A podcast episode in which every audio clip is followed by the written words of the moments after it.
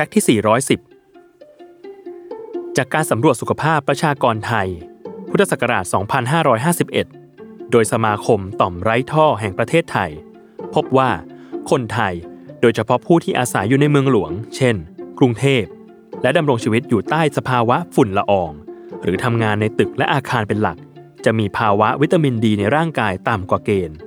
โดยการสำรวจดังกล่าว ยังไม่นับรวมคนผิวสีเข้ม ที่สีผิว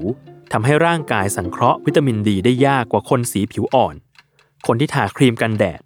หรือคนที่สวมเสื้อรัดกลุ่ม เพื่อป้องกันแสงเข้าไปด้วย ดังนั้น ทางออกของปัญหาการขาดวิตามินดีสำหรับคนเมืองนั่นคือ การได้รับวิตามินดีจากสองทาง ทางแรกคือแสงแดด ซึ่งเป็นปัจจัยสำคัญที่จะช่วยให้ร่างกายสังเคราะห์วิตามินดังกล่าวขึ้น เพราะร้อยละ 90 ของวิตามินดีในร่างกายมนุษย์ ถูกสังเคราะห์ขึ้นทางผิวหนัง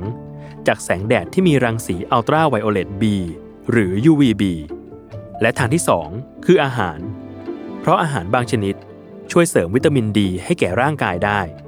โดยอาหารที่มีวิตามินดีอยู่ในตัวสูง ก็เช่น ยีสต์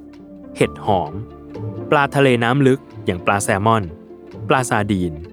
ปลาแมคเคเรล และปลาทูน่า